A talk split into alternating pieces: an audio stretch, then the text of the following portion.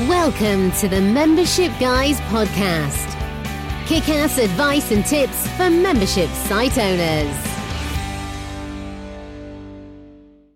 Well, hello there. Welcome to episode 166 of the Membership Guys podcast. I'm your host, Mike Morrison. You are in the right place for proven practical tips and advice on growing your membership business. Today, I've got a fantastic episode lined up for you. I'm speaking to a very good friend of mine, Amy Woods from Content 10x.com, and we're talking all about content repurposing.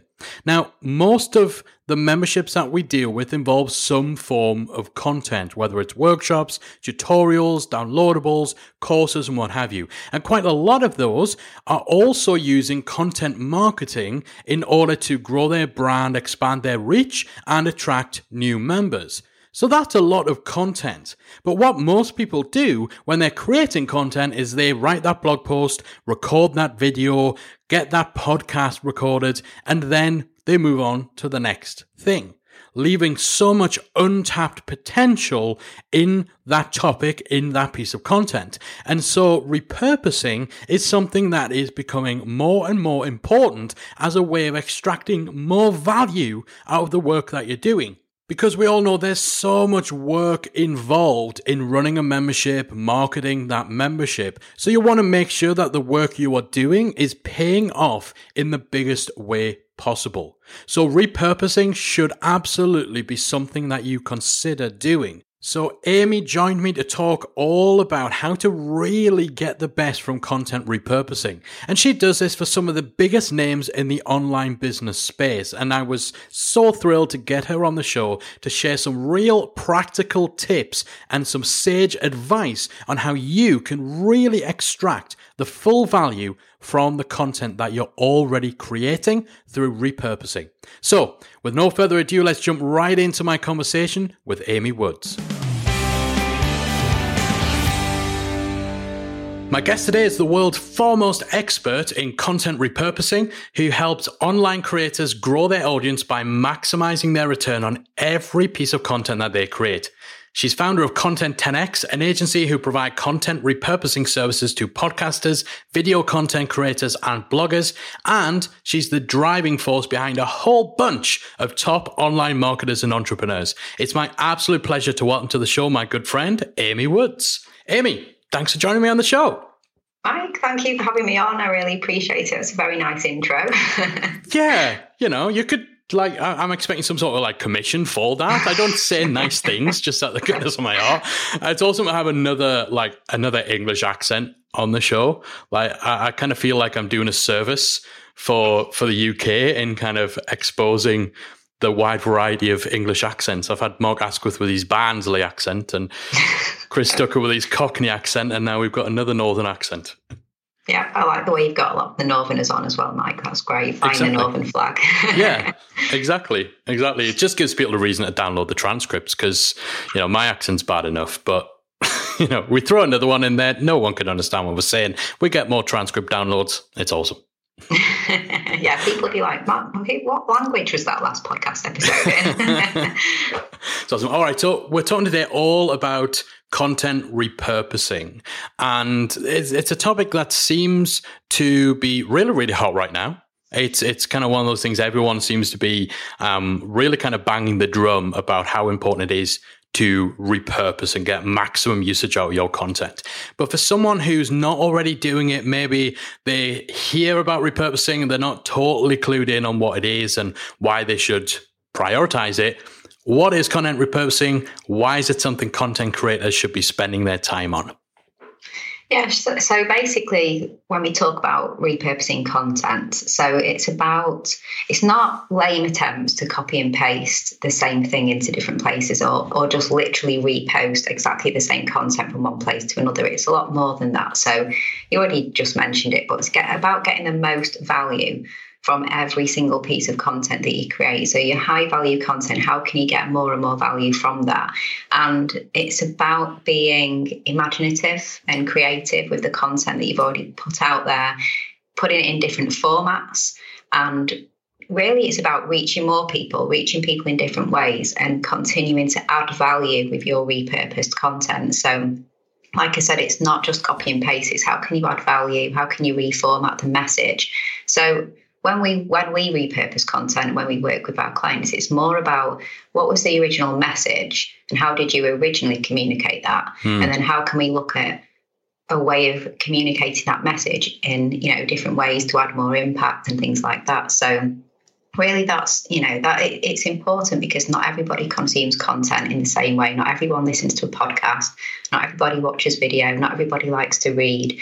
And so if you're not repurposing your content you're just missing out on reaching different people in different places and you know you can gain more authority more credibility when you can show that you can make a point in different ways in different formats so really, you know, that's what content repurposing is. It's not a kind of sloppy, lazy attempt to just, you know, repost. It's, yeah. it's so much more than that. So, yeah, it's not just taking one thing and then just chopping it up and adding nothing to it. Um, it's it's going back to the problem you're trying to solve, the question you're trying to answer, the message you're trying to get across, and finding ways of putting a different spin on it, right? Yeah, exactly. And I mean, we talked about, uh, you know, I mentioned it could be repurposing of a podcast or repurposing blogs, videos, but there's so much more. So, you know, for example, what you and I were at Podcast Movement and I did the Ignite talk. We're mm. going to be so doing so much repurposing of that. So, yeah. um, you know, I put a lot of time and effort into thinking of the idea of how to communicate um, you know, my presentation. Then we we put a lot of time into the slides and things like that. So there's so much we're going to do. There's so much social that we're going to create. We're going to be doing some really fun things with video and like turn it into a comic book, basically. we're going to be doing we're going to be doing lots. So that's you know repurposing of a live talk. But I think it's just you you owe it to your content and you owe it to your idea to not just go on to the next idea without mm. thinking of all the different ways that you can first communicate, you know, that idea that you put lots of time and effort into. I think, you know, you've used those two words there a couple of times in what you're saying, time and effort. And, you know, absolutely you see so many people, especially in the membership space, where a lot of content is being produced, both on the free side and on the paid side. Like all that time and effort goes into creating something, and then okay, that blog article's done, that podcast's done, and the attention switches to the next thing, and all you've got out of it is one thing, one piece of content. And you know, I I, I love the fact that you know you mentioned that talk at podcast uh, podcast movement, where you know I sat there, watched the talk, five minute talk, great talk, but the slides were awesome obviously the the the story and the message were great, and it would be a waste if that was the only format in which that was was ever shared. And I suppose that's you know what what you're helping people to avoid by driving it towards repurposing is wasting that time and effort. Yeah, like you, you, owe it to your content. You owe it to the the, the content to yeah. to do more with it, don't you? It would be such a shame if we just put that aside as that was that thing we once did and never did anything more with it. So you owe it to your content and you owe it to the time you've already invested to get more from it, basically. Yeah, and to your audience as well. I think we yeah. assume that you know if we've got however many hundreds or thousands of people in our audience reading and consuming our stuff, I think people like to assume that someone who listens to your podcast also reads your blog and also watches your videos and follows you meticulously on social media. Like that's never that's usually not the case is it? No it's not the case. And even if somebody does i mean even if you do have somebody who will avidly listen to everything read everything watch everything and then you're worried that if you're going to be repurposing content and somebody's going to start thinking wait a minute I'm reading this blog post and they did a podcast episode on this topic are they going to get angry are they going to get annoyed or are they just going to see that you are consistent in your messaging and trying to reach people in different ways you know it just doesn't matter does it as long as you are consistent as long as you're uh, making a point maybe what we always say is to try and go the extra mile with repurposed content as well. So mm. come at things from a different angle, add a little bit of a spin, get a bit more edgy, a bit more sassy. So you know, you can always do more, but it's, it, it's not about being, um, you know, trying to annoy people who do yeah. avidly take your content on. They're not going to get annoyed, are they? So um, they shouldn't be worried about that. Yeah, well, that's the thing. You know, if somebody's read um, Harry Potter, they're not then going to be annoyed by the fact there's a movie in the cinemas that is then turned into a DVD and there's an audio book and there's a Blu-ray version and there's video games. Like Uh, it's not going to annoy people that the same story is being told across multiple mediums. In fact, uh, if you're a little bit of a geek, you will consume all of those different formats in which basically the same story is being told. I know, exactly. You're not going to say the cheek of them, and now there's a theme park, and now they're going to go and make some merchandise. How dare they? Exactly. That's an example that I, I, often give when I talk about repurposing. It's like the repurposing of books into movies and, comic books into TV series and things like that. It's just taking something great and exploring how great you can make the idea more isn't it basically yeah and you know it's it's it's so much more than just promoting the content as well. So, you know, well, uh, we do this ourselves. If we put out a podcast episode, of course, you create all your social media graphics and maybe pop onto Instagram stories if I remember um, to tell people, okay, we've got an awesome new podcast episode out today. And that's kind of it. And I, I consider that that's kind of just basic promotion, which I think most people are doing. But the repurposing and the fact that it takes us so much further, and it's not just about spreading the message about one piece of content around lots of different places. It's finding ways of creating additional content assets or additional assets from that core um, message.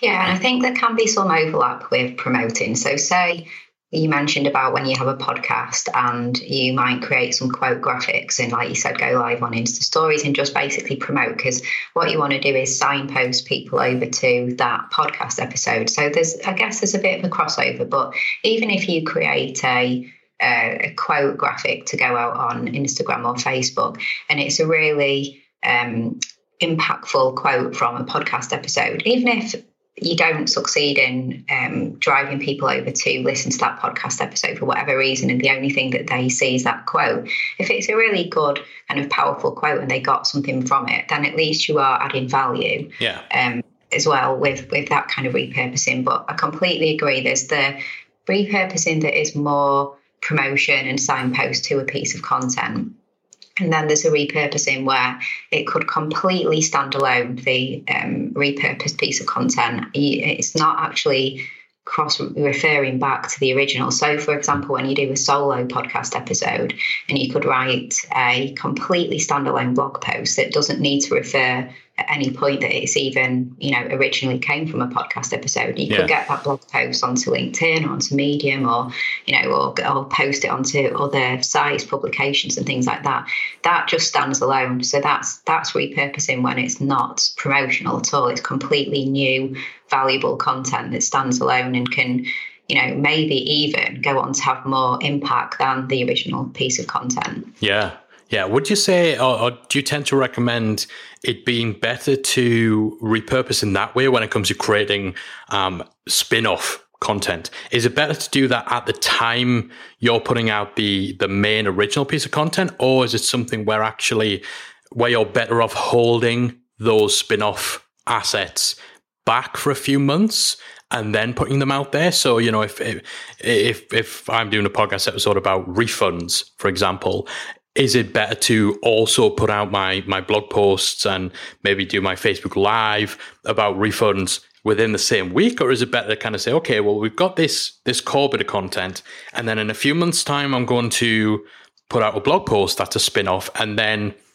maybe a month or so after that then I'll do the Facebook live. Is it better to stagger or do it all kind of in the same time frame or is it kind of six of one, half a dozen of the other. Yeah, I guess it maybe it just depends on how hot that topic is at the moment as well, mm. doesn't it? So if it's quite uh, um, a, a, topic that's quite hot at the moment and it's really important to kind of be communicating that, then maybe it is better to go with an all in and try and do everything at once. But otherwise, um, I really do think it is good to go back.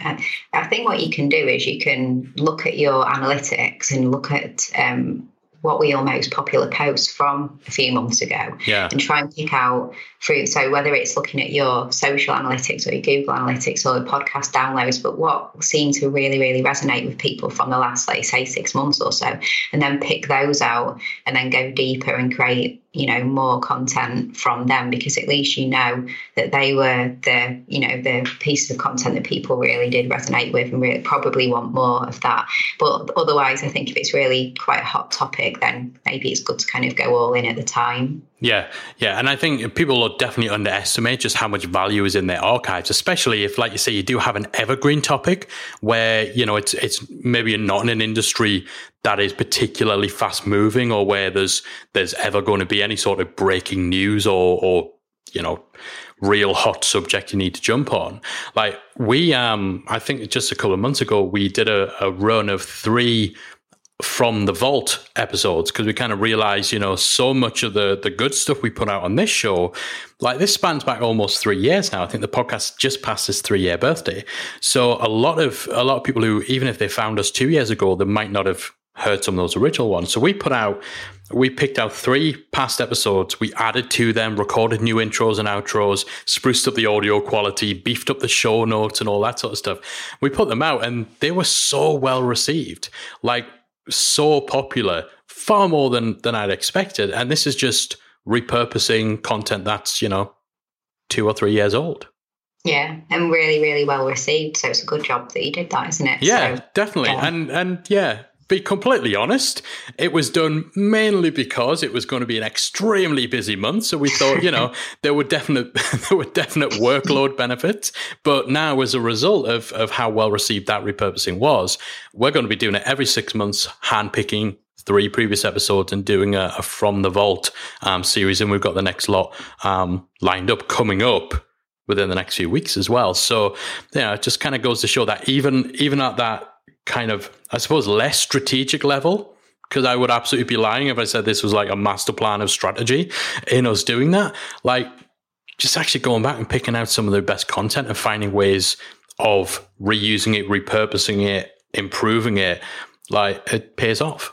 Yeah, you should definitely do that. I mean, yeah. you can't assume just because you know there's great content in your vault, you can't assume that people are going to naturally go to that, can you? And even if people have consumed it, it you know, it, there's no harm later down the line to kind of be reminded of those important messages and that kind of thing. So yeah, it's a really good thing to do. Yeah. And I think. Um, you know, it's just really important when you think about repurposing to not necessarily consider it to be spin off or mm. um, kind of like the sloppy seconds of something that was really, really good. um, because, it, you know, it, you can repurpose something. I think I mentioned this just before, but that actually what you go on to create from one piece of content can be more have more impact and maybe more successful than the original. So yeah, you know, like the um the song Valerie, right? People think that a lot of people think Amy Winehouse was the original of that, but actually, you know, it was the Zutons. Yeah, but, the Zutons. I had that um, album.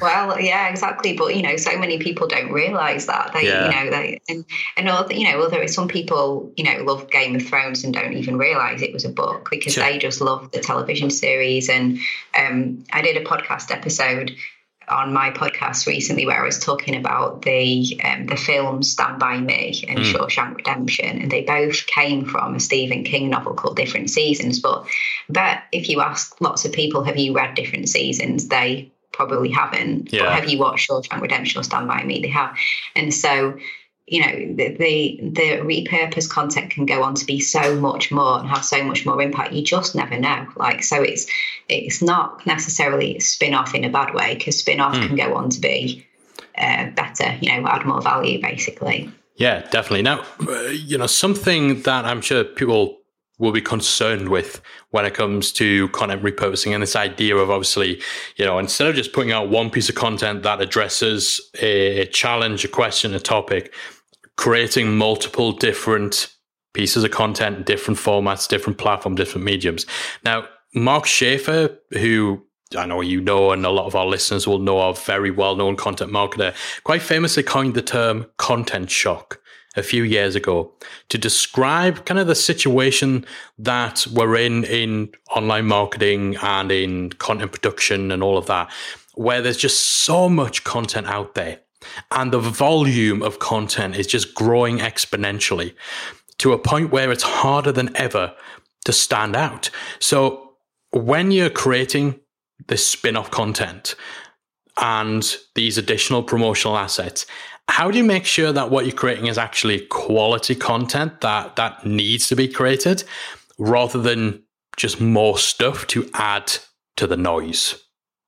Well, I guess it so it depends on what you're trying to do. We were talking before, weren't we, about whether you're kind of trying to promote by signposting people to a piece of content, mm. a really hmm. good piece of content, or whether you're creating new standalone content. But I mean, yeah, I completely get the whole content shock thing. But you just, I guess, just because it's repurposed, it doesn't mean that you should um, forsake any quality in terms yeah. of the content that you create, I guess. So you shouldn't, in your mind, be thinking of this as just something that you whip up quickly in order to just repurpose. I think everything still has to stand uh, to be quality. You have to think of being creative, and um, you know, it's different experiences so offer different experiences to people. So, say you have done a blog post on a particular topic, then maybe you could repurpose that into a Facebook Live where you ask people to come on and talk to you and ask questions about that topic, or maybe you bring a guest on and you have a guest interview on Facebook Live.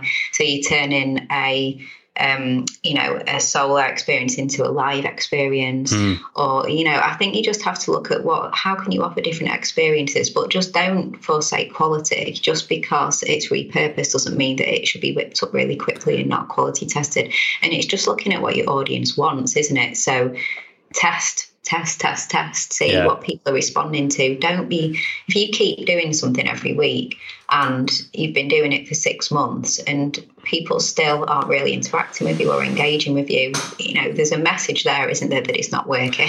yeah. um, uh, I was, I was just talking about this yesterday. Um, there's uh, like, uh, there's a, I'm not going to name names or point fingers or anything, but there's a particular, um, uh, video series that that I know um, the the people behind work really really hard on and spend a lot of time, and they've been plugging away at this for like seven or eight months now, and it very rarely breaks any more than single digit views on YouTube, and it's that kind of thing. It's like it's absolutely you can't look down or or run down any efforts to kind of try and get momentum and try and get content out there. But at the same time, exactly what you're saying, if some if you've been doing it for that long and it's not building traction, then it's obviously not working for your audience. And and yeah. Sorry, it's just as soon as, as soon as you talk about that, that just rang a bell because you see it all the time. It's like you you have to kind of know or have enough mindfulness and and um, you know, finger on the pulse to be able to cut bait when something clearly isn't connecting with your audience, whether it's your original content or whether it's it's something you're trying as as an enhancement to your other content.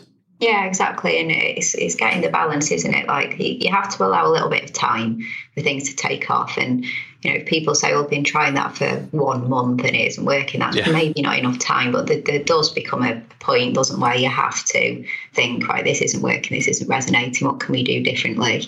Um, and you have to do that with all your content, whether it's your original content or your repurposed content. You know, look, look at how people are responding, give it enough time, be agile, be willing to change, and speak to your audience as well. You know, email your subscribers and ask them what kind of content they want want to yeah. see um, as well. You know, survey them, have some fun, like but uh, yeah, you have to be creative. You have to try and be as creative as you can, and, and don't be blind to um, seeing what's going on and the feedback. Yeah, and you know, even with with emailing now, most email marketing platforms, it's a lot easier to be able to do to to do that whole thing where it's kind of you know, if you don't want to hear about the videos that I'm putting out, click here and I won't email you about them. So maybe they'll still get emails about your blog posts, but if you're also doing videos and you're also doing Facebook Lives, like it is now easier than it's ever been to allow your audience to be selective. So that that kind of issue, I suppose we were talking about before, where you know you might have a mega fan who follows you on every platform and is subscribed to your emails, who maybe you don't want them seeing or you don't want them receiving like five emails a week. Here's my blog post on this topic. Here's my video on this topic. Here's my podcast, my Facebook Live. Here's an interview, all on the same topic in the same week.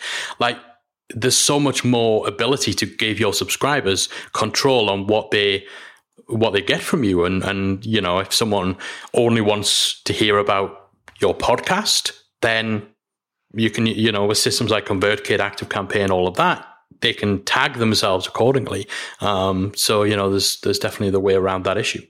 Yeah, definitely. And in, in, in, terms of asking your audience as well. So, uh, say, for example, if you've got an Instagram following, there's so many great things you can do at the moment. You know, they have that new feature now asking, ask a question. You know, we can ask people um, within Instagram stories, can't mm. you? And do polls and things like that. So like having some fun there and just asking questions like, you know, do you want to see more of? And then give them the options, you know, like videos yeah. or da da da. And you see people doing that, don't you? And it's so easy to answer. It's not even opening an, an email or anything. You're just in there anyway, and all you have to do is touch left or right, more videos or more podcasts, whatever. Yeah. So you know, there's there's really um, simple, quick ways that you can just try and gauge what people want as well, um, outside of your email subscribers, so your social followers as well.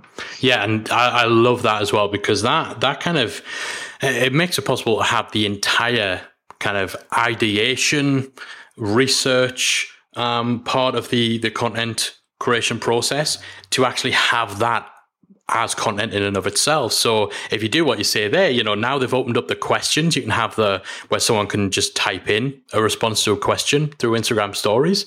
You know, the fact that you could kind of say, okay, hit me up, let me know your top challenges with whatever. And then people type in their responses. Then you maybe pick two of those and say, okay, these are the two most popular things you're talking about. Which would you like me to do a podcast episode on next?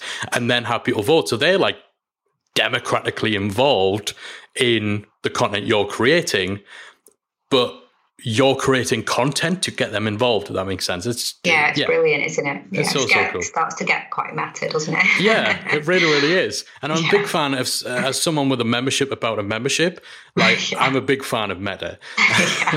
but I would say with with all of this, people can get overwhelmed. Overwhelm's definitely, definitely becoming a big, big issue um, for content creators. I think, especially ones that we're talking to, where there's concern over how many different content channels and social media platforms there are. There's there's new ones popping up constantly.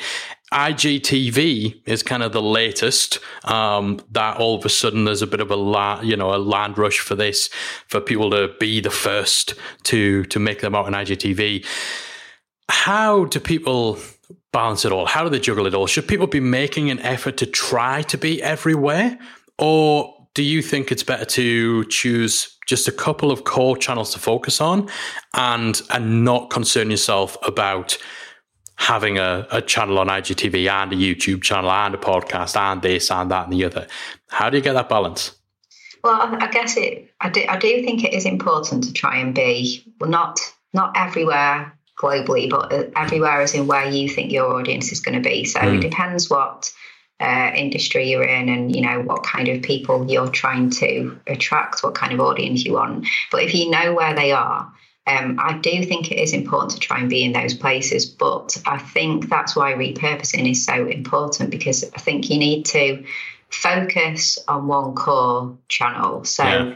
let's say, for example, you focus on podcast on say your podcast and yeah. focus on creating really really good podcast content and then know how you're then going to repurpose that into the places that you know your audience are so if you i mean igtv obviously it's so new we don't really know too much about it at the moment there's lots of people saying that because it's new you should just be getting on there anyway and putting mm. videos on there all the time because early adopters usually do win often on these platforms. But then I don't know. I mean, you have to just take a judgment call, yeah. don't you? I'm not. A, I'm not a fan. I don't think it'll no. last. Personally, I really don't think it'll last.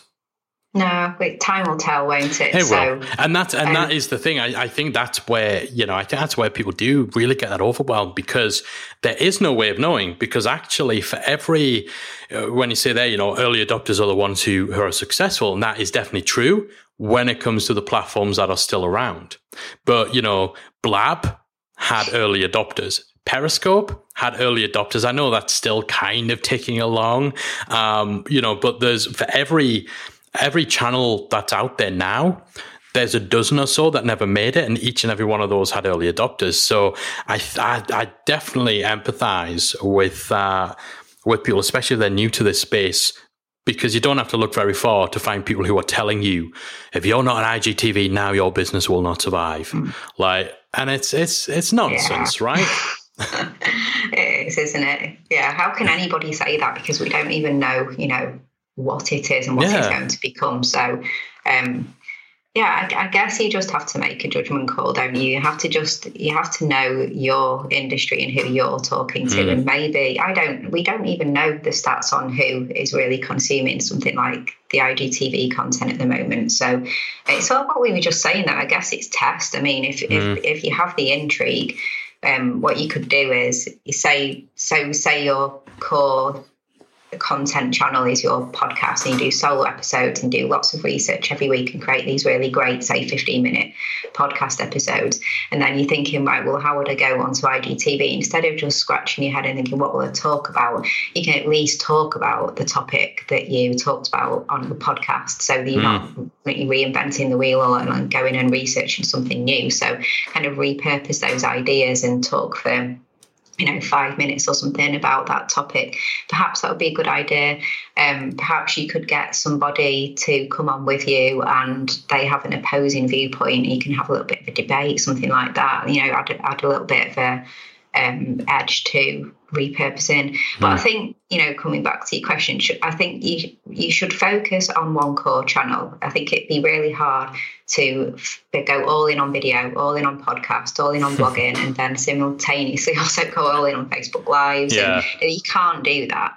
So you need to focus on one and then have a repeatable process of how you then repurpose that into the places that you know your audience are. So not necessarily everywhere, but I do think it's important to be in the key places that you think your audience are. So if that's LinkedIn, Facebook, and Instagram, you know people aren't on Pinterest, you know they're not on Snapchat, you're not interested in IGTV yet, leave those. Yeah. But just have some have your core channel and have the places that you are going to repurpose to and try and beat the overwhelm by putting in some systems and processes if it's weekly content, then have weekly systems and processes for then repurposing across those different channels. Yeah, and it, it keeps coming back to to your audience, doesn't it? I think that's I think that's a mistake that some people make is they're not they're listening to what gurus and social media experts are telling them and where they're telling them they should be spending their time rather than actually paying attention to their audience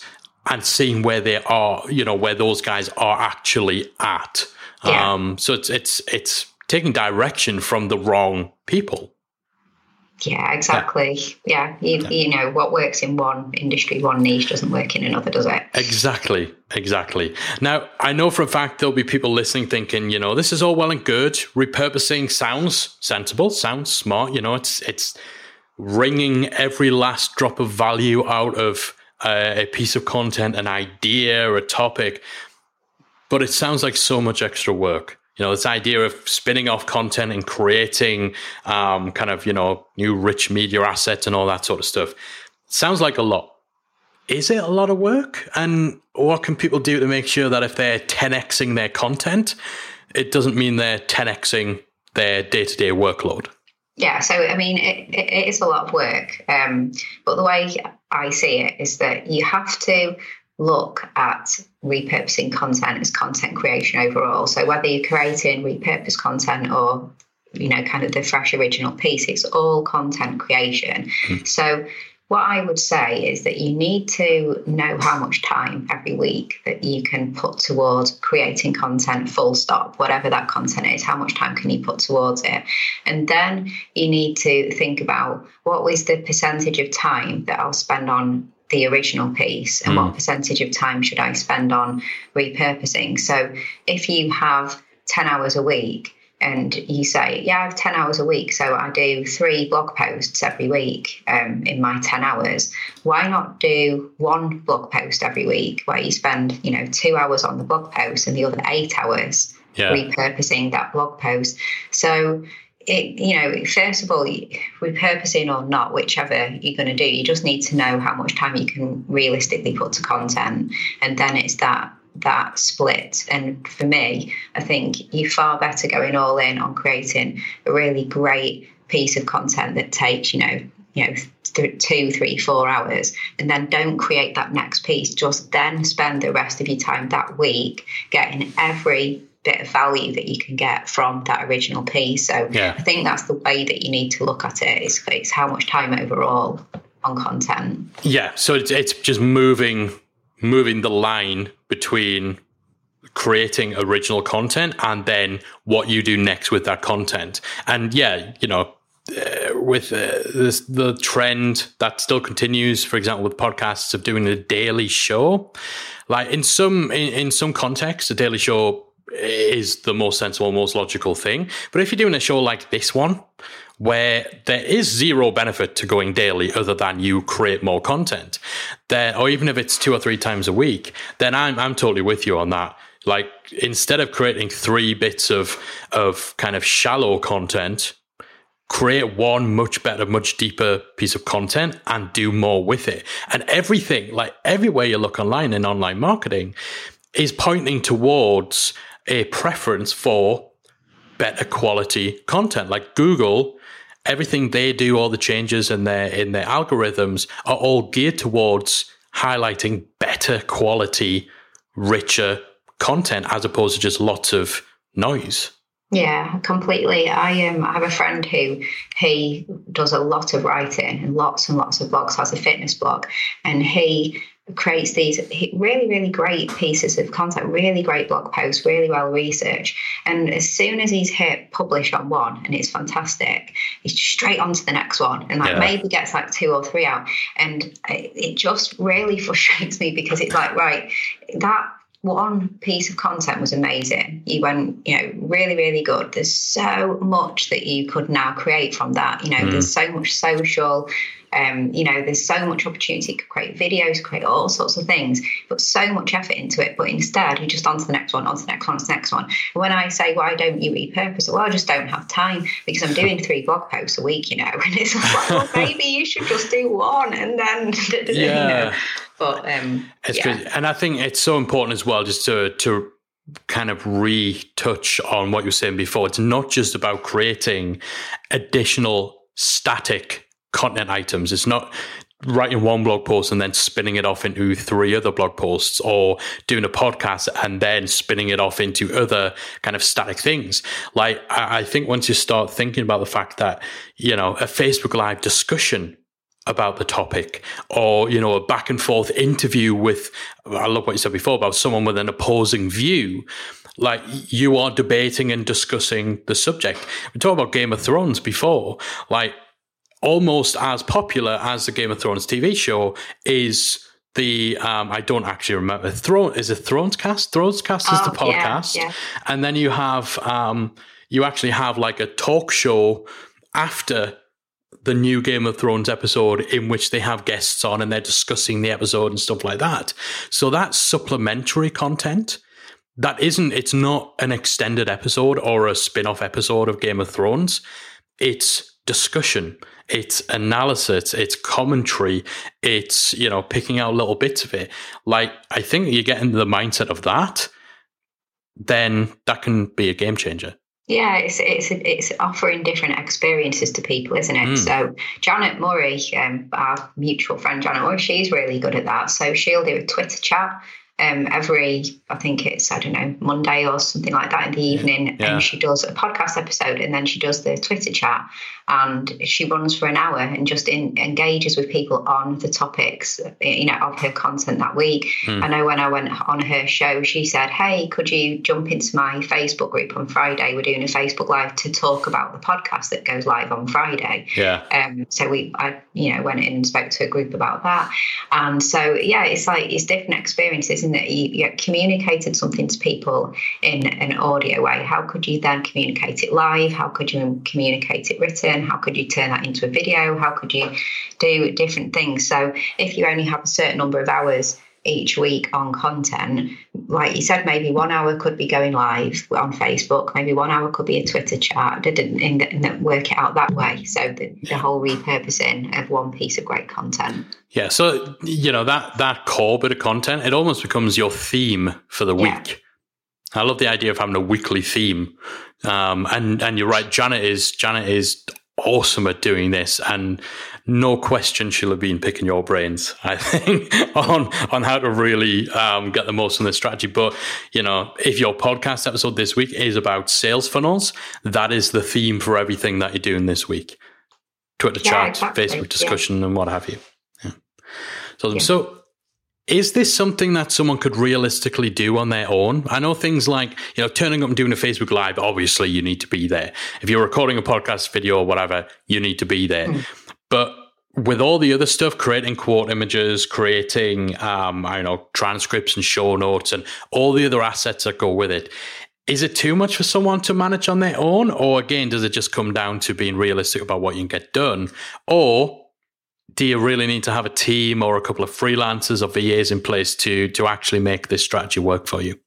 Oh, I think I guess it depends on how big a repurposing strategy you have. Hmm. Depends on your capacity and then your skill set as well. So, um, like you know, if you have the skills and you have the capacity, then perhaps it is a good use of your time. But otherwise, you know, as with anything, isn't it? You need to look to outsource and get some help. So um, I think, it, you know, you have to devise your strategy of how far in you want to go. And if you do have a budget, then getting help, especially with things like graphics, written yeah. content.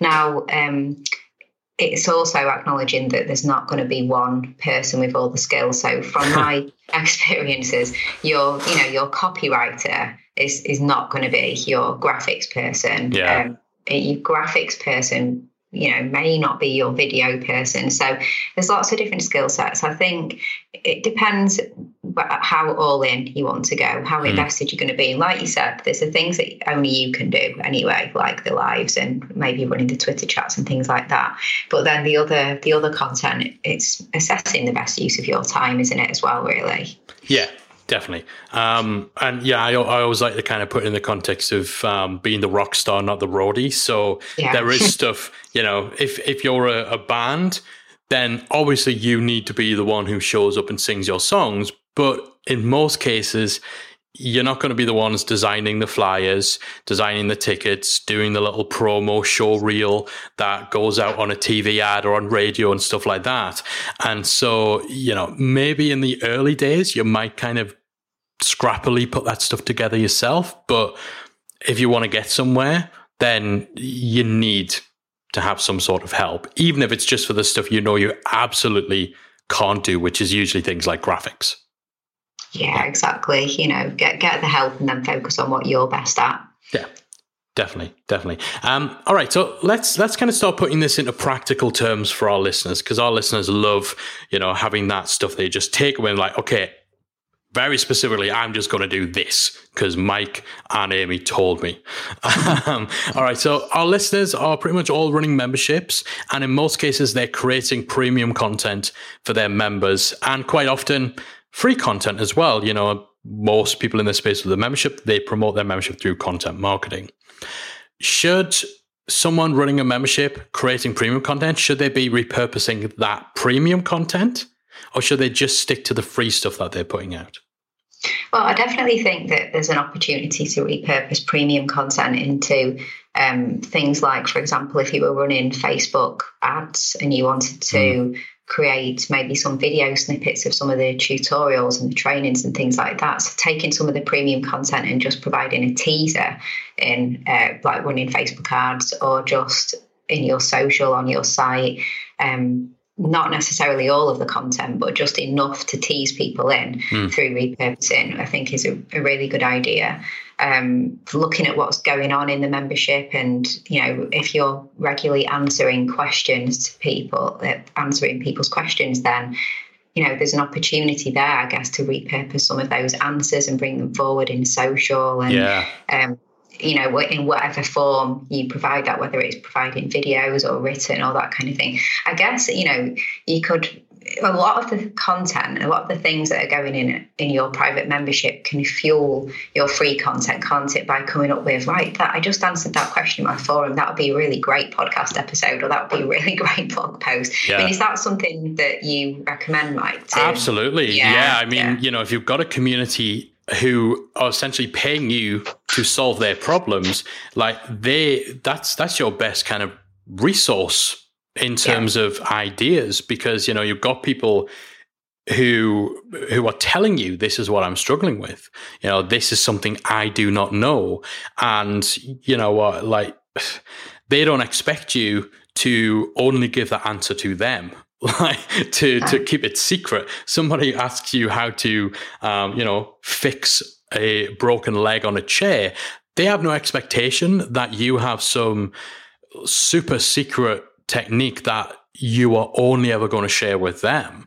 Like they don't care about that. They just want to fix their chair. So, you know, if you if you determine from within your community, actually there's a hell of a lot of people out there with busted chair legs, maybe I'll go off and I'll do a video or I'll do a podcast on that.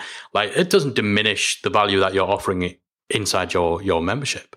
no. All. Not at all. It doesn't at all, does it? No. And there's just gold that's going to be in the membership that can be brought forward um, for some of the free content. So um, I think there's loads of opportunities. Like you know, we worked with um, our client recently, just trying to bring some of the great content forward. Like I mentioned, in more of a teaser type scenario, like teasers of videos and things like that, yeah. just to show people what is on the inside. And so, you know, instead of creating a brand new promo video or brand new ad for your membership, just repurpose what you have in there just mm. as a tease. So, um, but yeah, I mean, question and answer repurposing is just brilliant, isn't it? You know, you, you provide a really thoughtful, considered answer to people's questions, and there's so much you can then do with that answer yeah. basically yeah um, without doubt and i think you know it's again so much of this um, i think people can learn from what what are content creators in the wider world doing? Not content in in the sense that we're talking about necessarily blogs, videos, podcasts, but what are what are authors doing? What are film creators doing? What are TV producers doing? And so if you're releasing a movie, you take some highlight footage from that movie and you chop it up and you put it in a trailer. And these days, people are doing trailers for trailers. So yeah. they're doing they do teasers for the main trailer that comes out, and then they do two or three trailers, and they have TV spots which are extended trailers, and they'll have maybe interviews with some of the you know some of the stars so again you know if you've got a, an expert um, coming in to do a, a, a webinar for you or maybe they've done one in the past there's your movie star and so you can have a little five minute interview with that person where they're talking about what they're going to be talking about. Like there's so many lessons to be learned by by actually looking outside of what what people are doing in the online marketing space, in the content marketing space. Because, you know, content marketing isn't it's not new and it's not unique to blogging and vlogging and podcasting. Like everyone in media, anyone creating anything is really they're doing some form of content marketing. So, you know, look at what they're doing and and find a way to adapt it. Yeah, I love that analogy. The movies is brilliant. Yeah. yeah, so like so. to- sorry, totally like totally stepping all over your toes now. Hold on. Can I add content repurposing into my job title as well? I'll just re- I'll just repurpose all the awesome advice you give people and say it's mine. I really, I really like what you said about the um, the interviewing. that When on the movies, when they do the kind of tours and things like that to promote videos, and they have all the interviews with the stars, and how if you look in this content world and maybe in the membership world, then you would potentially include these really great interviews with guests that you had and things like that. Mm. And that's when you could you kind of can merge the free and the premium membership yeah. paid for, isn't it? Because you can do your free podcast with that expert and you put out an amazing kind of free show on your podcast, but then hold some of it back. Like I think you and I have talked about this before, but where you could ask the guest to stay on and ask, you know, 10 extra questions or something like that. Yeah. And only those bonus questions go into the membership. So it's just making getting a bit more of the time with that guest and I guess in a way kind of just repurposing the um the, the interview and that opportunity into two forms, premium and free. Yeah. And um, there's lots of ways that you can do that. Definitely. All right. So so let's talk about some of those ways we're going to let, us kind of take just an example scenario then and then walk through the the process of what someone might be able to do. So let's say someone's just created an awesome course for their members that you know it's maybe 20 lessons long it's three or four hours um, of video tutorials or whatever. Let's just kind of walk step by step through just some examples of how they could repurpose part of that course and you know maybe some specific examples of extra assets they can create and how they could use it um, yeah if I came to you and said, I've got this, just had this awesome course, get me some more juice out of it. What do we do? right. So, so if it's a video course, then um, firstly, I would recommend slicing and dicing the video down into, mm-hmm. as we were just saying, some shorter video clips that you can put out onto social media. Let people, you know, a really, really good part of the course, like a really impactful part, and let people know um, that that came from that course. So it's more kind of running uh, adding value. So someone mm. would get something from watching that clip, but also let them know that it comes from a bigger training and that course. So slicing and dicing um, for different platforms, bearing in mind the different time duration. So if you put something out on Instagram, you'd create no more than a 60 second clip, or Twitter's a little bit longer, Facebook, and so on. But that's what I would recommend. Um, and also, if you run video ads and at the moment Facebook is really favourable towards video ads, then mm. creating some little videos from an actual course. Because obviously, like we were just saying, that's showing people exactly what they will get, it's showing behind the scenes. I think that's a really good idea to put a bit of spend yeah. on shorter clips. Another idea I would have is to strip the audio if it's possible, if it's not too um, dependent on looking at a you know step by step or yeah. slides or that kind of thing. But if it's possible to strip the audio, then um, you could actually create some podcast content. I'm not sure. What's your opinion on that? Have you have you ever done yeah, that yourself? Yeah, yeah, we've we've done it. I think you know as long as it as as long as it holds up as a standalone piece of content, then absolutely. You know, if you've got yeah. if you've got 20 lessons in your course, it doesn't diminish the value of that course if you take the audio from two or three of those lessons, so less than 10%, and put them out there as, as standalone podcasts. I'm a big fan of that. Yeah, exactly. So that's, a, that's something great that you could do. Um, also, if you have slides, so you've created some slides, or you, you can then um, look at whether there's opportunities to use the slide standalone as some images to share as well. So, again, sharing images on social media into your blog posts and things like that. But um, there you would have some graphics if you do have engaging slides. Mm. And then talking about the slides, you could um, turn the presentation into a slide share as well. And get if you have an audience over on LinkedIn SlideShare, then you could create a slide share from the slides that you use for your online training course. So that's another opportunity. Awesome. Um, a written article as well. So maybe one or maybe many. But if you've done some research in order to create this course, and you know you've you've obviously put a lot of time and effort into it, there's probably at least one, if not many, articles that you could write based on that. So to get some written content on your blog. And then again, if you put your written content into other places like LinkedIn and Medium and things like that, but be surprised if you couldn't get a written article or many from one of your video courses. Um, and social posts as well. So, you know, short form posts, longer form posts that you can create. Probably if you do the article first and you've turned it into written, you can then look at ways to kind of slice and dice that written content more to create tweets and create uh, Facebook posts, Instagram, wherever you may be. So that would be another option. And then there's offering the live experience as well. So um, just again, you put some time and effort and research into the course. Most likely, you could go live on one of the social channels to talk about the topic, to offer yourself up for questions and answers.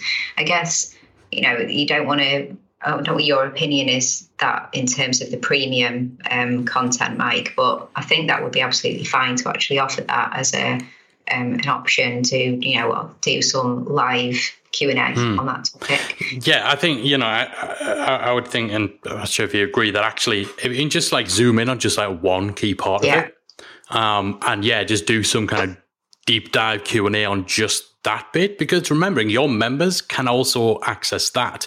So it's not like it's it's not like your paid members can't also come along for that little bit of additional discussion about you know that key part of one of the lessons in that multi-lesson course. Um, you know they can still get that extra value. It's not like you're taking anything away from them. Well, no, exactly. And I mean, you could actually offer a, a webinar as well, couldn't you? I'm just thinking of mm. other alternatives. So, as part of your marketing strategy, if webinars is something that you think would work, maybe it's worked in the past, then oh, again, taking maybe a part of one of the online courses and topping and tailing that with some extra content that you you would put into a webinar. Um, you could create a webinar, you know, can run that as well as part of your marketing strategy and just to reach more people. Um, so yeah, I think you know just from one video course there, we've talked about shorter videos for social. We talked about a podcast. We talked about images, creating written articles, potentially a SlideShare. Um, social posts, live experiences, Q and A's, that kind of thing. So that you know, step by step, just working through. Yeah, there's lots that you could just do with one of those video courses. Love that. Love that. And so, you know, even if you don't want to do all of that, and that's the thing, is like what I was saying about being realistic about the time you have available, yeah. the resources you have available, the channels that your your um, audience are on. You don't need to do all of those things. If your audience don't consume live video, then maybe you cut out the live experience. Test it first, as Amy said earlier. You've got to test this stuff, but you don't have to do all of the things. Even if you're just getting an extra ten percent out of the things that you're doing, it's more than you're getting now. And it gives you something to build on. If you get some traction, you know, if all you do from this is slice and dice um, into a, few shorter videos, if that helps you like expand your reach and maybe get you like one more member, uh, that's something to build on. Next time you might do that and also do a Facebook Live. Then the next time you might strip the audio. Like you can build on this stuff. You don't have to do it all all at once. And I like that. I, I think the key for that as well, it really is on just pick the part of your course you're going to really zoom in on. I, I, I, like to talk the difference between free and paid content really often comes down to depth and breadth. Mm-hmm. So free stuff is usually um, really narrow in its focus and it goes deep. So it's a deep dive into a real specific part of a broader topic. Paid stuff is usually a deep dive into all aspects of a bigger topic.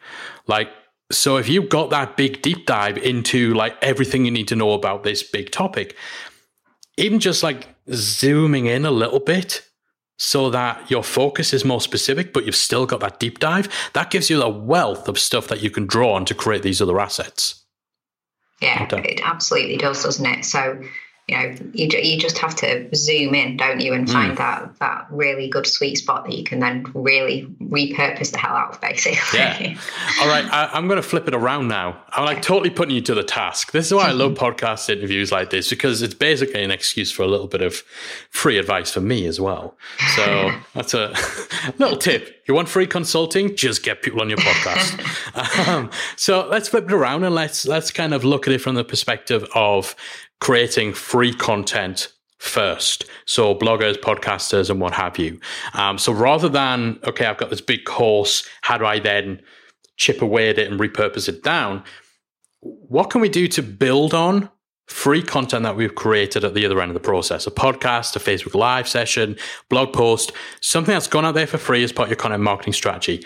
How could you repurpose that and build upon it, not only to create additional free assets, but maybe even create some premium stuff that we give to our members? Well, one of my favorite sources of content is when people ask us to repurpose Facebook Lives. Mm. I really like that because it starts off with that live experience that you know has to be done by um, by one of our kind of clients. You know, like David, they're the only one that can go live basically. Yeah. So a Facebook Live, so video content is a really good starting point. So um, what you can do with a Facebook Live is firstly we would take the we would make sure the audio was good firstly if anyone's thinking of doing this like just because it's a facebook live you know do have your audio, your mic setup, make sure it's really good sound quality. Yeah. Because um, what we like to do with Facebook Lives is after the videos have gone live, we edit them down. So we remove all of the live aspects, anything that a non live audience would not be interested in, you know, yeah. like welcoming people, just the, the the bits that you would lose for a non-live audience. So yeah. we completely edit them down and create shorter more engaging videos from the original Facebook Live that can then go onto YouTube and back onto social and on the website and things like that. So we create, you know, a really good video from a Facebook Live. And once we've done that stripping of the non of the live elements to make it more interesting for the um, non-live audience, we strip the audio then. So I mentioned about good sound quality. So we would strip the audio and create a podcast episode from that as well. Um, maybe top and tail, you know, an intro, outro, but create a really good podcast episode from that Facebook Live. Um, we would then create written content. So there's always like quite a focus on just making sure that there is some written content for the mm. SEO. Um, so maybe whether it's show notes or a you know long form standalone article, or usually both is a good idea. So yeah. Um, creating some written content. Do the with that do this transcript do you tend to like get a transcript first or write this stuff kind of from scratch no, I mean, for us personally, we don't get a transcript. It's just a case of going back through the content and um, just writing, yeah. you know, show notes and writing um, a longer form article. Mm. And usually adding more to it as well because there's always something that you forgot to say or you could go a bit deeper on. like, yeah, definitely. Um, so when we write a standalone article, they usually kind of end up going a bit deeper. And then with the show notes, it's if it's a we do show notes against the edited video that we want people to watch, not the previous live video. Mm. So we may timestamp some of the really key points, um, so people know where to go to to listen to some of the key points from that video. So, and it's also timestamping the podcast as well because we make sure that they stay in sync. So we would create like you know one or many written articles from that video and we'd also create some short kind of teaser clips as well. So where we take, you know, just a little section, maybe where there was a really good answer to a specific question, um, and create really nicely branded short teaser videos as well for answers to questions or just or just even for social something funny i mean if there was a blooper hmm. or um, anything that could make people laugh or anything like that for social media it's more about getting the laugh or getting the entertaining people isn't it so yeah take some short videos from that. Um, social media images too. So maybe some static images, some quotes, some key points, that kind of thing. Um, if the topic allows, uh, if it if it's possible, then creating things like infographics as well can be really good. Yeah. And something else that we really enjoy creating is is content upgrades. So to help grow the email list, to create some kind of say checklist say the facebook live was 10 ways to you know grow your membership or something like that mm. then we could create a checklist based off that and then offer that up as a content upgrade in exchange for email addresses and you know everyone loves a checklist don't they or anything like that so, um, so so anything anything that sounds you know that we could create that would just add value and enhance people's experience when they consume that content mm. um, and then email as well so like an email or a series of emails or an email course, even some something like that that we could create from that piece of content. So you know there's there's lots that we can do from something like a facebook live so i really recommend like we were saying i don't think that people should try and do everything though i just talked about so many different steps but that's something that we do there's a you know there's a team working on that i think if it's you're on your own mm. or you're working with a small team then what you want to do is just take one at one at a time. So basically, add an extra step get make that part of your process and become very consistent with that. And when you feel like it's consistent and embedded as part of the process, add the next step and add the next step and just take your time yeah. and add these extra bits. And uh, we've talked before about what works in one industry doesn't work in another, or with one audience doesn't work for another. So knowing your audience, if they if you know that they would like it and turn it into a podcast, then it's a great idea. If you know your audience don't listen to podcasts, don't.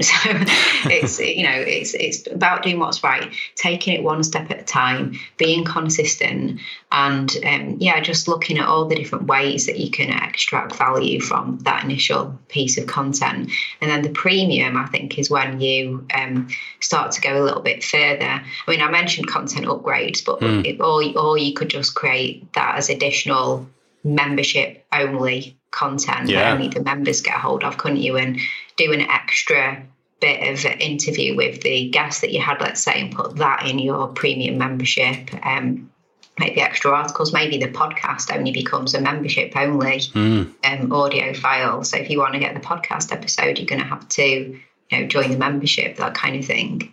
Yeah, I love that. And yeah, I mean, content upgrades, even just just giving them to your members, the added convenience of them not having to enter their email address to get them. If it's something that's useful, they're gonna they're gonna appreciate that. I think so often we worry a little too much about content in and of itself, as opposed to um, the convenience factor of just having all the content upgrades for all of your podcasts available in a central location inside your membership, and that's going to save someone, I don't know, 20 minutes hunting for the right podcast episode and putting their email address in and all that sort of stuff. So, even just at the most basic level, if you're doing that kind of repurposing and creating content upgrades, having a, a section you add them to in your membership, it's worth doing. And yeah, I, am such a big fan of kind of the the DVD extras approach of you know you maybe do an extra five ten minutes with your guest,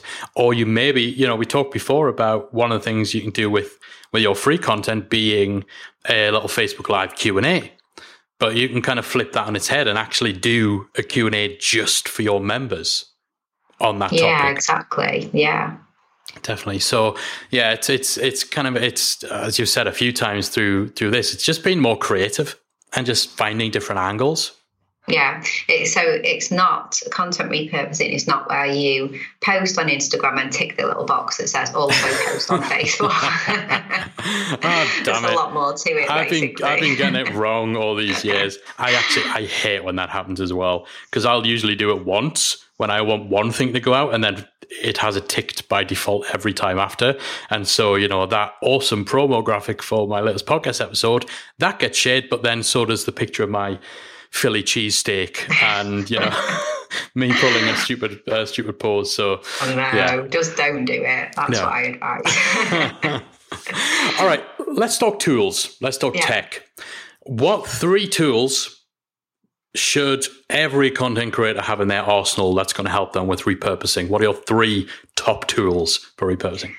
Well, so the tools, so we couldn't live without Trello. So mm. we use Trello to plan all the process flows of creating the content and how to repurpose. So I really recommend Trello. I'm sure that is not necessarily anything new for your audience, but we couldn't live without Trello. It's it's um, about the processes, isn't it? Like having something yeah. that's repeatable is is going to save you save your sanity. Yeah, exactly. And so you know, I, I just couldn't recommend that more. I know there's other um, tools as well, like Asana and things like that, but Trello's are mm. our go to. And honestly, um, sorry, just keep putting in even with Asana, as we use Asana, but we use Asana like Trello. Oh, really? I, I, use Asana in Trello mode basically because they just they just ripped it off. So uh, mm-hmm. yeah, there you go. And then the other one that I recommend, so for creating graphics, I just again it's probably nothing new to your audience, but Canva. I just mm-hmm. absolutely love Canva. So we use Canva all the time for creating more of the kind of basic graphics and things like that. But I just think it's something that if you have no graphics background, then Canva is a really you know simple tool to use really good interface and it's good for creating graphics so I really recommend canva honestly and, and you mentioned there if you have no graphics background i have a graphics background and we use canva yeah like and and our graphic designer now we're working with a graphic designer she's using canva like we can do all the fancy stuff from scratch but as, if you're creating like multiple images and stuff like their their magic resize tool is just Ah, it's so great. It's like the best invention ever. It is. My my um, my graphic designers were not too happy when I initially, you know, told them we would be using Canva because they, you know, have advanced skills in all sorts of other yeah. tools as well. They're, they're proper. Course, we, proper we did designers. use the others for more advanced work, but Canva is our go-to. And at first, they were quite cynical about, you know, Canva, but now um, like you said, with all those nifty things that you can yeah. do, um, they're really, you know, quite happy using it for the, you know, more basic, like I said, not not necessarily when we do animations, obviously, yeah. things like that. Although, although they've started doing some animations as well, like basic, yeah. basic mm-hmm. animations mm-hmm. in Canva. Yeah. Yeah, it's really good. I really, I'm such a big advocate of Canva. Um, the, the, I would say so. My next one that I wanted to recommend, um, it's only for the podcasters actually, but I, I just get asked this question a lot about how do you create the short audiograms, like the little mm. teasers where it's a static image with a audio wave, an animated audio wave where you can get a snippet.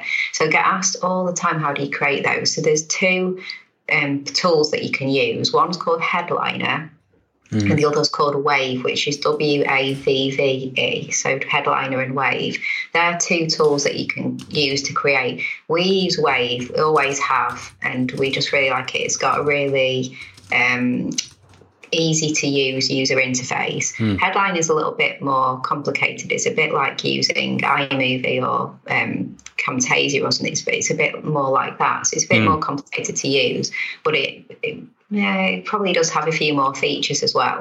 Um, and it's free. Wavve is free to a point and then you pay. But that, if any kind of podcast podcast is listening to this, I really recommend using those two to just get really, really good snippets of audio from podcast episodes and just getting them out on social so that people can just hear those and hopefully come out come over to listen to the whole episode. So really recommend those. Love it. Love it. So that's Trello, Canva, and either headliner or Wavve yeah. for your audiograms.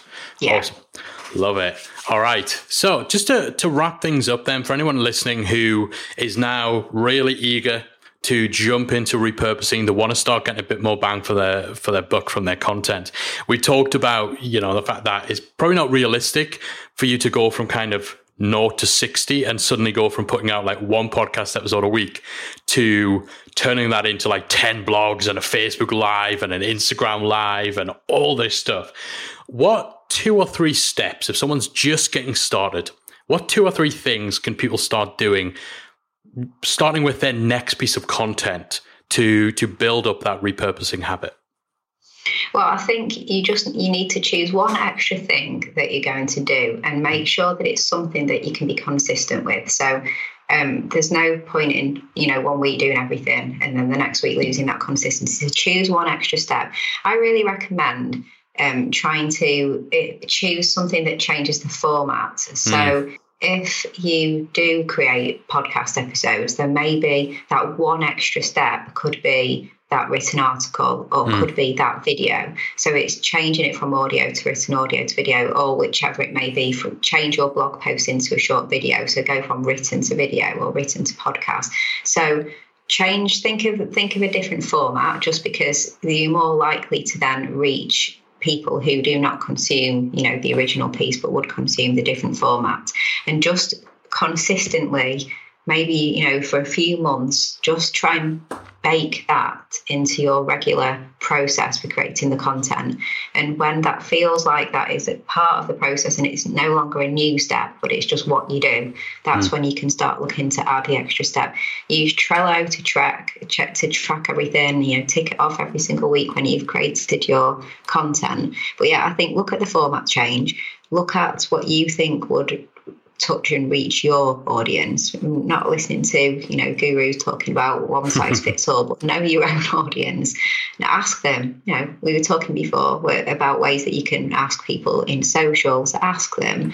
And yeah just take it one step at a time. Don't be overwhelmed um, because it can be overwhelming. So you just need to um, get consistent with one extra thing yeah. and one step at a time no, love that. Love that. Definitely that kind of pragmatic approach. Um, and yeah, get those processes nailed. Like, seriously, I bang that drum so much, but please, it's not just me telling you, Amy's telling you this now as well. Get the processes down because that's pretty much the way you guarantee that you get consistent with this stuff, um, without doubt. And, you know, I mean, in, I, I love that about just make the first thing you do something that changes the medium because it's it's not that difficult to go from if you're creating video to then turn that video into a, a podcast. Is probably one of the easier like the the more no-brainer things to do right? Because you can just pull that audio. Um, but even if you're just writing blogs just record yourself reading a blog yeah, exactly. Don't just think, right, I'm going to take this blog post mm. and turn it into an article for Medium or something, because that's just written to written. Yeah. Look at written to audio. Um, written to video. Um, don't just take your videos and slice them down into shorter videos. It's great to do that. Well, that's video to video. Take yeah. the video and turn it to podcast or written. So um, that's what, I, yeah, I would really recommend that different format. And then you can start expanding the formats when you get consistent with that. Yeah, I love that. And the, what I don't think people necessarily always understand is how much the discoverability changes from one medium to another because you know Google feasts on written content, but iTunes is a search engine in and of itself, and that's a whole audience who you probably wouldn't ordinarily reach. And then with video, like YouTube is the world's second largest search engine. So again, the, it's it's not just kind of peeing into the same ocean. like it's actually creating something that you're going to send out there to potentially an entirely different group of people who otherwise wouldn't find you because they are looking for their content in in iTunes. It's kind of like you know the the presentation did a podcast movement where we talked about Barry, Barry the home brewer who who doesn't listen to podcasts, doesn't search for podcasts, doesn't know podcasts are, are really a thing. They're not looking in iTunes. They're looking in YouTube or they're looking in Google. So if all you have is a podcast, you're not being found because that is not, you know, the Barry's not looking there. So yeah, and it's it's yeah. a shame. It's such a shame for poor old Barry and yeah. for you, and you know, it's a lose lose situation, isn't it? it is. It is. All right. So there we have it. No excuses. That's your homework for this episode. Next piece of content you create, whether it's free content, whether it's paid content, put into practice the stuff that Amy's been talking about, the tips that she shared on today's episode, and start building on that over time. Give it a bit of time, practice, test, get feedback from your audience so you can start getting more mileage from the work you're doing. Amy, so much value shared on this episode. I've really enjoyed it. I've got some great. I'm like I'm just sitting squirreling, taking away notes of yeah, we need to do this. Yeah, we need to do that. Uh, if someone, yeah, that's what we want. If someone wants more help and advice from you in their quest to become a repurposing master, where can they connect with you? So um, there's my podcast, the Content 10x podcast. That's on most of the podcasts. I'm, I'm just I'm just going to stop you here. I'm realizing like I'm I'm like setting myself up for a 10 minute wrap up here because I'm talking to the repurposing queen. Like, where can we find Amy? Everywhere. but the the podcast of Content 10x is awesome. Oh, thank you. So there's there's that, and then I get I guess basically it's just you know the website content10x.com, and then on all the social medias uh, platforms at Content 10x, basically, probably most. Uh, most lively on Instagram. Um, and Pete, if you want to email me, it's amy at content10x.com as well. So welcome to that as well. Awesome. Awesome. I highly, highly recommend get yourself to Content 10x. That's 10x.com. Listen to the podcast. Amy is sharing value bombs like she shared today each and every week. And um, there's a really like awesome like Geordie membership person was on the show like a few months ago. Start with that episode. like, you know. Definitely. Yeah, definitely. All right. Amy, thank you so much for being on the show. It's been an absolute pleasure. I know our audience will have loved this, and I'm sure they've taken twice as many notes as I have. And uh, yeah, I'm looking forward to our audience becoming an army of repurposing masters thanks to uh, the tips that you've shared today. Awesome, Mike. Thanks for having me on. Really appreciate it. Thanks once again to Amy for all of the value, the huge value, and the practical tips that she shared during our conversation. I hope you enjoyed that as much as I did, and I hope you took away lots of actionable stuff that you can now implement for your own business when it comes to the content you're creating for members and to the content that you're putting out there free as part of your marketing. As I said towards the end of our conversation, there really is no excuse. And Amy's advice on just starting with one thing start with one thing that just changes the medium. It changes written text into audio, it changes video into written. Something that just switches things up as a starting point for repurposing and then build on that once you've actually proven that this is something that your audience want and that it's something that's going to help you to expand your reach. So thanks again so much to Amy for all of the advice that she shared. I'd love to hear what the biggest takeaway was for you. Let me know inside our Facebook group. If you head to talkmemberships.com, then that's going to take you, it'll redirect you through to our Facebook group where we've got over 9,000 membership site owners. Or, of course, if you're on the Facebook app, just search for Membership Mastermind, you'll find that group. Let me know inside the group what your biggest takeaway from my conversation with Amy was and what you're going to be doing in order to start repurposing the content that you're creating in your membership business. That's it from me for this week. Thanks again to my fantastic guest. I'll be back again next week with another installment of the Membership Guys podcast. If you've enjoyed today's episode of the Membership Guys podcast, we invite you to check out the membersiteacademy.com. The Member Site Academy is the essential resource for anyone at any stage of starting, growing, and running a membership website. So, whether you're still figuring out what your idea is going to be, or whether your website is already up and running and you're just looking for ways to grow it and attract new members, then the Member Site Academy can help you to get to the next level. With our extensive course library, monthly training, exclusive member only discounts, perks, and tools, and a supportive, active community to help you along the way with feedback, encouragement, and advice, the Member Site Academy is the perfect place to be for anyone looking to start, manage, and grow a successful membership website. So check it out at membersiteacademy.com.